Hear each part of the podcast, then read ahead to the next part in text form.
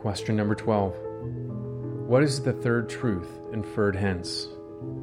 Answer. That it is the duty and wisdom of every Christian to renounce, deny, and forsake all inferior interests and enjoyments when they come in competition with the glory of God and our enjoyment of Him. Luke 14:33. So likewise, whosoever he be of you, that forsaketh not all that he hath, he cannot be my disciple.